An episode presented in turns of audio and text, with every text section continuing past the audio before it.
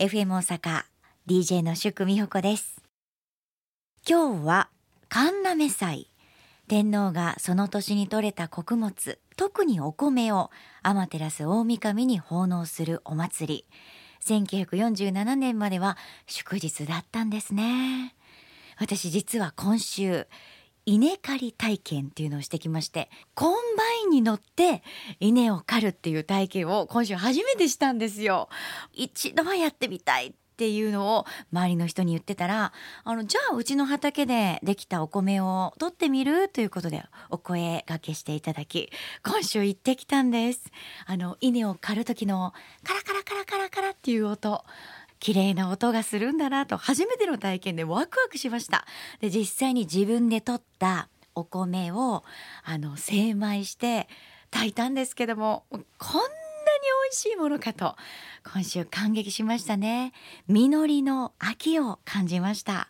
いろんな農業について今日のゲストの方にもお話を聞いていきたいなと思います。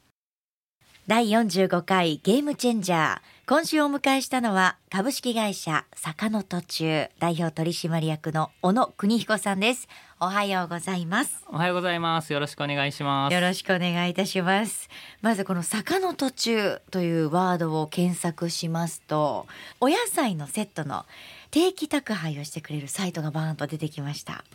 こちら小野さん、どんなサービスなのか教えていただけますか？はい、野菜セットですね。そうですね、季節に合わせていろんな野菜がこう順番にバランスよくセットになったやつを定期宅配でお届けしますよということをやってます。このお野菜届いたらどんなお料理作ろうかなってワクワクします。そうですね、うちの大きな特徴が、一つは農薬や化学肥料を使わずに育てられた野菜ですっていうのがあるんですけど、はい、それよりなんというかこう知っていただきたいなと思うのは、実は僕たちの取引農家さんのほとんどが新規で新しく農業を始めた方なんです。親が農家さんじゃなくて、自分で農業やりたくて秋のうちを探して見つけて収納してっていう方なので、やっぱりすごいチャレンジ精神が旺盛で、いろんなことをこう試したいとかこれやってみたいってなるんですね。なのでこうそういう人たちに野菜を出してもらってセットにすると、こうバリエーション豊かなちょっと珍しい野菜とかが入った楽しい野菜セットになります。その旬のものもそれぞれ月によっても違いますし、はい、今年入ってるからじゃあ来年入ってるっていうわけでもないんですよね。そうなんです。やっぱり豊作不作もあるので、この時期だったらちょうどマコモっていうなんて言ったらいいやろう、イネ科植物なんですけど、キノコみたいな食感がある秋だけの味わいのものがあって、すごい美味しいんですね。で、中華料理とかだと高級食材として扱われるんですけど、ね、今年量が少なくてですね、マコモのでも去年そのうちの宅配でマコモを知って感動したっていう方が、今年もマコモ来るかと思って待ってたけど全然来へんねんけど、みたいな感じでお問い合わせくださったりとかなかなかそのあるものないものがあって、そういう意味ではこう食べたかったのにっていうこともあるけど、そのなんというかあったりなかったりも楽しんでほしいなと思いながらやってます。で、中いろいろ見てみると、里芋、秋の味覚ですね、はい、ゼブラナス、はい、初めて見ました。もうナスだけでも 何種類もやってるので、紫のから緑のから白いのからまだら模様のものから、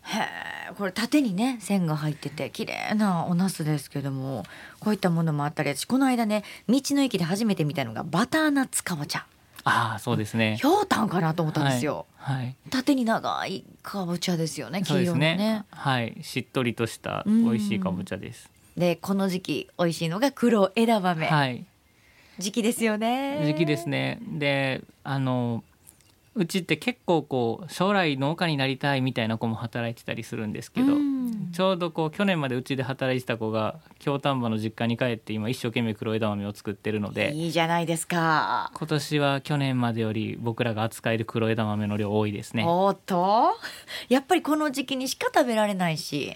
甘みがあるので私大好きなんです。そうですね、だんだんこう秋が深まっていくと熟して味も濃くなっていくので、ね、そういう移ろいを楽しんでもらえたらなと思って、僕らも何回かお届けするように計算したりしてます。まあこういろんなお客さんがいはるので S セット8種類ぐらいだったら、まあ比較的定番のものを中心に、ちょっとそういうこう珍しいやつ、変なナスとか、なんか今だったらビーツとか変なナスなんかそんなん入れるようにしてて、ビーツもねスープにしたら美味しいですしね、はい。で L セットぐらいになると、もう L セットってこう毎回16種類届くと、もうなんかめちゃくちゃなんですよね。だからこれ なのでもう これはもう本当にそういう変わった野菜が好きとか、カラフルな料理作りたいっていう方向けになってますね。なるほどね。それぞれに合わせてこのサイズを選んでいってもいいんですね。はい、やっぱりね、主婦の目線でいろいろと見てたんですけども、はい、毎日の献立考えるのが本当にもう苦痛になってくるんですよ。あ、そうでしょうね。で、分からない、初めて見るお野菜、これどういうふうにお料理したらいいんだろうと思った時に、レシピがかなり充実していますよね。はい、そうですね。もううち会社にキッチンがあって、まかない作って、まかないもほんまにどっかのご飯屋さんで料理作って来られたような方が来てくれてて、めっちゃいいじゃないですか。そうなんです。ほんで毎日ずっとそれで自分たちで野菜食べて、食べてるからこそお客さんに説明できるっていうのでやってたんですけど、いやこれ自分らが食べるだけじゃなくて、こうレシピとしてちゃんとウェブ上に載っけたらみんな見てくれるんかなというので始めて、やっぱり結構こう反応があってですね、嬉しいですね。自分では想像つかないようなおしゃれなレシピもあったりあとシェフの方が教えてくださったりとか、あるいはその農家の方がおすすめのお料理とか、ね、いろんなパートに分かれてるじゃないですか。はい、ああいうのすっごく嬉しいです。そうなんです。ほんでやっぱりベースとして野菜の味がしっかりあるので、その焼くだけとか蒸すだけとかでも美味しいので、ほんと塩だけでもいいですね。まあ、なんかこうシンプルな料理を楽しんでもらえたらなと思います。もともとね、小野さんはもう昔から野菜であったり食に興味っていうのはあったんですか？そうですね。いや、農業が面白いのは、いろんな入り口があるんですよね。いろんな入り口。その周りで農業系の仕事してる子らでも、こう例えば地域活性に興味があってとか、まあ、その自分で栽培するのが好きでとかってあるんですけど、僕の場合入り口は環境問題で、なんて言うんでしょうね、もうちょっとこう自然環境に迷惑かけないような生き方ってなんかできへんかなみたいなのにずっと興味とか関心があって、で農業ってそういう意味でもすごい面白いというか、ちょうど人と自然とのこう結び目なんです。どんな農業を大事にしているかっていうのが、まあ、ある種その社会がどういうふうに自然環境を捉えているかみたいなことを象徴してるなと思っていて、まあ、なのでこう環境への負担の小さい農業を広げるっていうのをテーマにしたいと思って、今みたいな仕事を始めました。学生の頃から思ってたんですか？やっぱり大きなきっかけは、学生時代にバックパッカーをしてたことで、何回かやってるんですけど、一番長いのだとこう休学して上海からトルコのイスタンブールまで 陸路で行くっていうのをやってて、まあ、楽しかったんですけど、めちゃめちゃ時間あるから、なんか自分ほんま何したんやろなみたいなことを思った時に、仕事にならんのちゃうかとか、なんかその周りの人的にはこういうのが良いとされてるとか、そういうのまあいいかってなってきて、なんか自分はどこまで行ってもその人と自然との関わりみたいなのが気になっちゃうねんなっていうので、これをじゃあ仕事にするかと思いながら帰国しました。それはその中国の上海からトルコのイスタンブールに行くまでの道中で、何かその農業体験するきっかけみたいなのがあったんですか？めちゃめちゃ好きな場所としてチベットがあって、標高4000メートル超えるようなところをずっとうろうろ移動してたんですよ。それもすごいですね。なんかめちゃめちゃ美しいなと思って、そのなんて言うんでしょう、資源が限られてるんです。標高が高いのでも背の高い木とか生えないから、あ、そうですね、草しか生えないし、生き物の種類もすごい限られてるんだけど、だからこそその循環が目に見えるんですよね。この背の低い草を焼くっていう、まあ、標高高いところに慣れたロン毛の牛がいるんですけど、ロン毛の牛ね、映像で見たことあります。そのロン毛の牛がそれ食べて、で、まあ、お乳絞って、で燃料がヤクの糞しかないから、ヤクの糞乾かしといて、その糞でミルク温めてみたいな、なんかもうそこで全てが循環しているみたいなのって、なんか無駄なものが一つもないっていう。そうですね。なんかすごいシンプルで美しくて、なんかなんていうんですかね、そうそうこういうのやんなみたいな気持ちになった。へー、チベットで、はい、まあそんなこんなで、はい、まあ日本で同じ暮らしをっちゅうわけにはいかないんですけど、うん、確かにね、なんかこうなるだけ地域の資源をうまいこと循環させるような農業のあり方って作れるんじゃないかと思って、うんうん、株式会社坂の途中代表取締役小野邦彦さん、1983年奈良県の生まれ、京都大学総合人間学部を卒業後、フランス系の金融機関に就職。2009年世界を旅して自然との共生の大切さに気づき、環境負荷の小さな農業の普及を目指して京都で株式会社坂の途中を設立。新規就農者をパートナーに個性豊かな野菜を販売している坂の途中、農業の持続可能化を目指すゲームチェンジャー、小野邦彦さんが本日のゲストです。一度金融機関に就職されたとおっしゃってましたけども、 なぜまた。そうですね、僕なんというかちょっと学生の時になんかこうままごとみたいなお店、うん、学生ビジネスの真似事みたいなのをしたことがあって、うん、で自分のなんだろうな、そういうの面白いなと思った反面、ちょっとこう自分をもうちょっと鍛えなあかんぞと思うこともあってで、まあ、なんでこう短期間でお金貯めれてめっちゃ働きそうなところって考えて、うん、その当時こうリーマンショックの前だったんで、はい、外資系の金融機関っていうのがまさしくそういう感じの環境だったので、そこに行きました、うん、得られたものは何ですか。いや、そのやってたことがなんというかこうデリバティブの、まあ、金融商品開発というすげえややこしいことをさせてもらっていて、うん、めちゃめちゃ面白かったんですけど、そこの知識って別に普段の商売では全然使わないんですよね。うん、もっとこうコアな、なんかそのマニアックな、うん、なのでこう知識的にどうこうっていうのはあれなんですけど、やっぱり行ってよかったなと思うのはその逃げない姿勢というか、うん、僕行ってるうちにリーマンショックが起きて、まあ、すごい激震地にいたんで、うん、めちゃめちゃ鍛えられたというか、うん、でそうですね、責任感持って仕事するとか逃げないってどういうことかみたいなのがすごいこうなんというか体に染み込んだっていうのが一つ得たもので、あともう一つはまあやっぱその大変な環境を一緒に働いてきた人たちってなんかこう戦友っぽい感じが残るので、もう辞めてから10年以上経つ今でもやっぱりすごい今の僕の挑戦を応援してくれてる方も多いですし、嬉しいですねそれは、はい、まあ、そういう方たちに出会えたのも良かったなと思います。で、学生の時のお話もね先ほどしていただきましたけども、お友達が立ち上げた着物屋さんで働いてたんですか。そうなんです、僕もこの着物屋もそれこそ人生の転機で、それまではずっとこう働くっていうのは時間の切り売りで、まあ、なんかこう居酒屋とか麺工場とかいろんなところでバイトしてきたんですけど、麺工場、まあ、ほうなんか我慢した時間分お給料もらえるっていうのが働くことだと思ってたんですけど、その着物屋さんで働いてたことすごい楽しくて、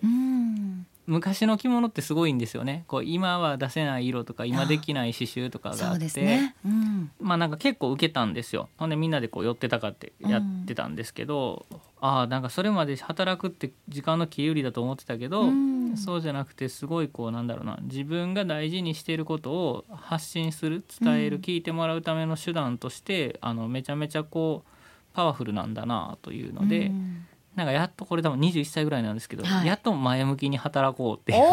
物心がついたというかただなんだろうな、この着物屋でのわだかまりとしては一方でやっぱこう着物ってずっと持つものなので、うん、ほんまはそんなに枚数いらないはずなんだけど、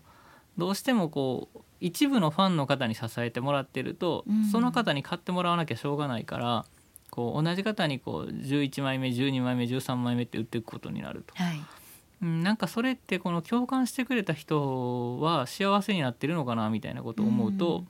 なんかちょっとこうモヤモヤしたりもして、うん、でさっきの話につながるんですけど、なんかこう将来働くってことが楽しいっていうのは分かったし、将来も自分で仕事できたらいいと思うけど、やっぱり自分はすぐそうやってこうモヤモヤしちゃう体質だからなんかこうよっぽど納得できるテーマを見つけないといけないなみたいなことを思って、で、まあ、1年で後輩にこう引き継いで、休学してその上海からイスタンブールまで陸路で行くみたいなのをしてたっていう、そういう流れになってます。そこにつながるんですね、はい、FM 大阪 Game Changer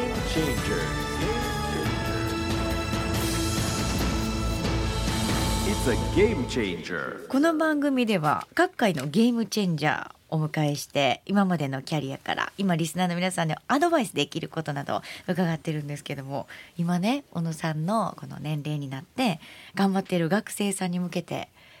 学生のうちにこれやってた方がいいよとか声をかけるとしたらどんなことをかけてあげたいですか？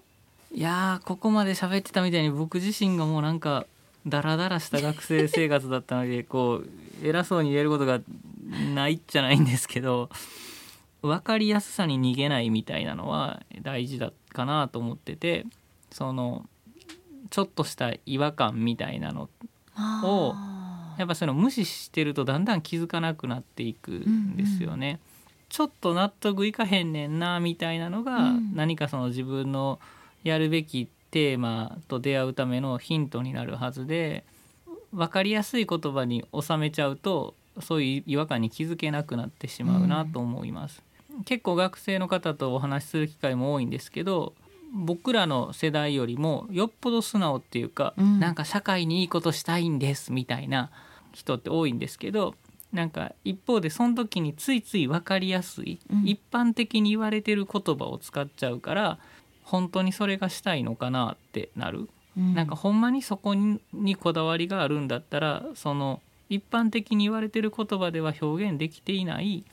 ディテールが気になってしょうがないはずで、なんかそういうところを掘っていくと自分のそのオリジナリティとかが出てくるから、分かりやすさに逃げないっていうのは大事だし、僕もは意識してたわけじゃないけど、なんかちゃうなって思いながらダラダラしてたのはまあなんか単に無気力だったとも言えるんだけど、はい、まあ、すごくかっこつけて言うと分かりやすさに逃げなかったっていうことなのかなとも思います、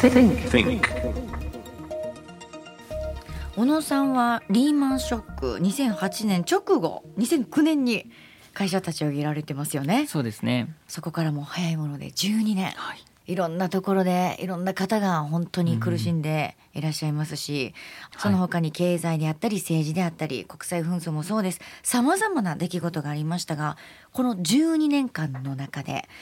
最も印象的な出来事、今現在興味のあるニュースでも構いません。日々事件の連続なので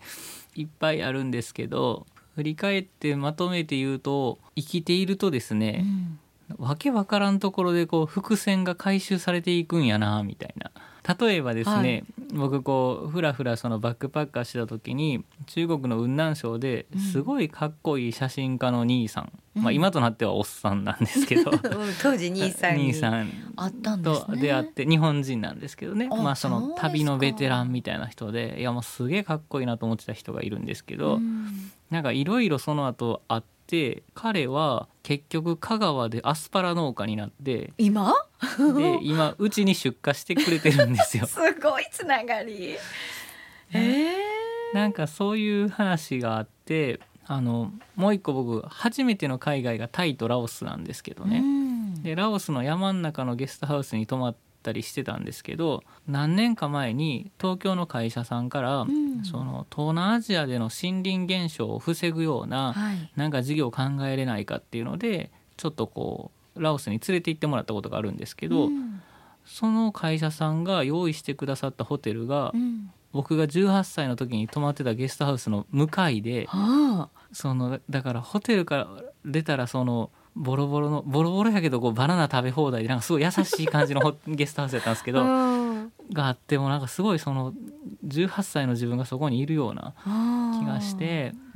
これも縁ですね。そうなんですよ。なんかそういうことってたびたび起きて、すごいなって思ってるっていうのが、点と点が線つながってって、今興味あるニュース、興味というかもう気になってしゃあないっていうのは、もうミャンマーですね。ミャンマーのクーデターがやっぱりそのコロナのパンデミックもありのクーデターもありのでやっぱすごい大変なことになっているので、はい、うん、なんというか何か力になれたらなと思っていますね。さっきのラオスのゲストハウスの話とつながるんですけど、はい、それで東南アジアにちょっとリサーチに行ったのがきっかけで、うん、海の向こうコーヒーっていう事業を作っていまして、はい、何なのかというと、うん、東南アジアの山の中でコーヒーの品質向上をして、で品質を上げたコーヒーを日本に輸入してきて日本で売るっていうことをしてます、うん、森の中で他の植物の木陰で育てた方がゆっくり熟していって味が乗っていくと、うん、で、さらにコーヒーってその後の収穫発酵乾燥みたいなプロセスで全然品質が変わるんですね、うん、で品質を引き上げると、高く買い取ることができるので、今東南アジアってすごい勢いで森林がなくなっていってるんですよ。例えば昔からあるのはあれですね、木材とか炭として輸出されていると、うん、みんながゴールデンウィークにバーベキューする時の炭っていうのは、はい、東南アジアから、マレーシアとかラオスとかから来てて、ぜひ肉食べながらこうやって東南アジアの森がなくなっていってるなって思って、いやいやそんなポップにそんな話できますか考えてほしいんですけど、そうかそうだったんだとか、あと最近多いのはもう山丸ごと裸にして、うん、トウモロコシ畑にすると。このトウモロコシは人間用じゃなくて、うん、家畜の餌用のトウモロコシですね。餌用に山削るんですね。焼き鳥屋さんで、うん、リーズナブルな焼き鳥食べてると、うんうん、この鶏は多分東南アジアの山を切り開いて、うんうん、安く作られた餌で育ってるんだなって思ってもらえると大体いいんですけど思われへんともかくすごい森林現象が加速してると、うん、でなんだけど山間地の人たちと喋るとやっぱりその森を失うことのデメリットももちろん知っていて、うん、なんというのかな、例えば薬草が取れなくなるから薬をわざわざ買わなあかんくなるとか、うん、もう一つ向こうの山では丸ごと裸にしたら湧き水が枯れたって言ってたとか、みんなそういうの知ってるんですよ、うんうん、だからできたら森林を守りたい、うん、でも現金も必要やっていう感じになってるので、うん、それやったらその森の中でコーヒー育てたらその森も維持しながら毎年チャリンチャリンと稼げるよと、うん、しかもそのコーヒーの収穫とか乾燥とかってその力いる仕事がすごい少ないから、うん、女性もできますよね。女性とか高齢者の方のお仕事にもなるよっていうので、うん、やっていて、うん、そのラオスとかミャンマーとか、うん、あとは中国雲南省とかタイ北部とかでこういうコーヒーの品質向上をしていると、うん、その彼らがその加工したコーヒー豆のうち、2,3 割を僕らは買って日本で販売してて、はい、残りの半分以上は彼らは国内でもカフェを経営したりして販売してたんだけども、うん、なんせこのコロナで外国人は来ないわ、うん、クーデターはで国内での売り上げがもうボコボコになってて、うん、大変ですね。じゃあなんです。だからもうほんまにその加工センターの社長と喋ってると、いやもうなんか金はない、うん、在庫はやたらある、うん、どうしたらいいみたいな感じで、自然なものだからね、コーヒーはできるし、でも売り先はすごい減っちゃったしっていうので、うん、じゃあ僕らもちょっと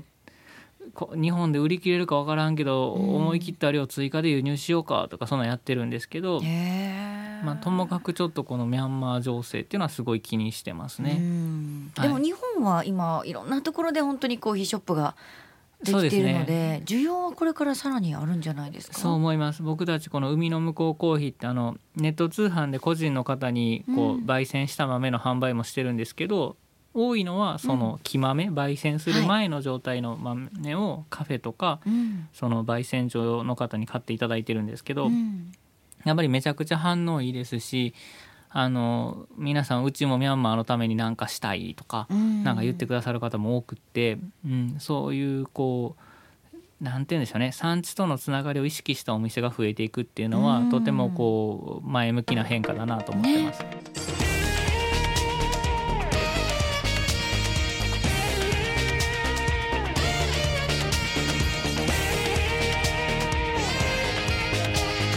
Never seen before. FM Osaka Game Changers。 環境への負荷の小さい農業についてはちょっと来週詳しく、はい、さらに掘り下げて聞きたいなと思いますので、はい、よろしくお願いいたします。では最後になりますが、今ラジオをお聞きのリスナーの皆さんに小野さんがもうピンチの際に支えにしてきた言葉、一言送るとすればどんな言葉ですか？そうですね、まあちょっと支えにしてきたかどうか分かんないんですけど、なんかちょいちょいこうその座右の銘は何ですかみたいに聞かれることがあって、こと多いですね。で答えに割とよくするのは、大道楽っていう言葉で、大きな道楽ですね。道楽って道に楽しいと書きますね。で何かっていうと司馬遼太郎さんの作品で坂の上の雲っていうのがあるんですが、その中に出てくる主人公の一人秋山実之さんが言ったとされる言葉、でこう日露戦争の時にこう海軍の作戦を作った人なんですけど、なんかもう誰がどう見てもめちゃめちゃ過酷な状況なのに、まあなんかこれが私の一生の大道楽であると、これほど楽しいことはないと言って、まあなんか危機としてその過酷な状況をこう楽しんでたみたいな話があって、いやすごいなと、なんて言うんでしょう、僕らやっぱこう環境問題って最近すごいニュース増えましたけど、やっぱりこう知れば知るほど結構なんというかどうしようもないやんみたいな無力感に襲われることってあるんですけど、まあどうしようもないからもう絶望的やからしいらないっちゅうわけにもいかないし、なんかあんまりそれでこう周りはなんで無理かいなんだとか、なんかこう戦うモードになってもしょうがないし、まあちょっとずつやれることをやって、なんかこうその楽しさって人を巻き込めると思うので、なんかそういう感じのスタイルでやりたいなと思っている、その難題だからこそ自分たちも楽しんで取り組んでいくっていうのが大事だと思っていて、なのでこの言葉をあげることが多いです。もうなんか学生の頃ゆったりしてた小野さんとは思えない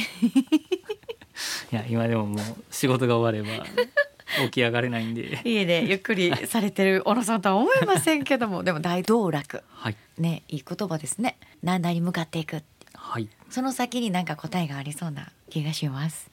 この小野さんの言葉を目標にしたい、支えにしたい、お守りにしたいという方、ぜひFM 大阪のメールフォームまたはchange@fm osaka.net からエントリーしてください。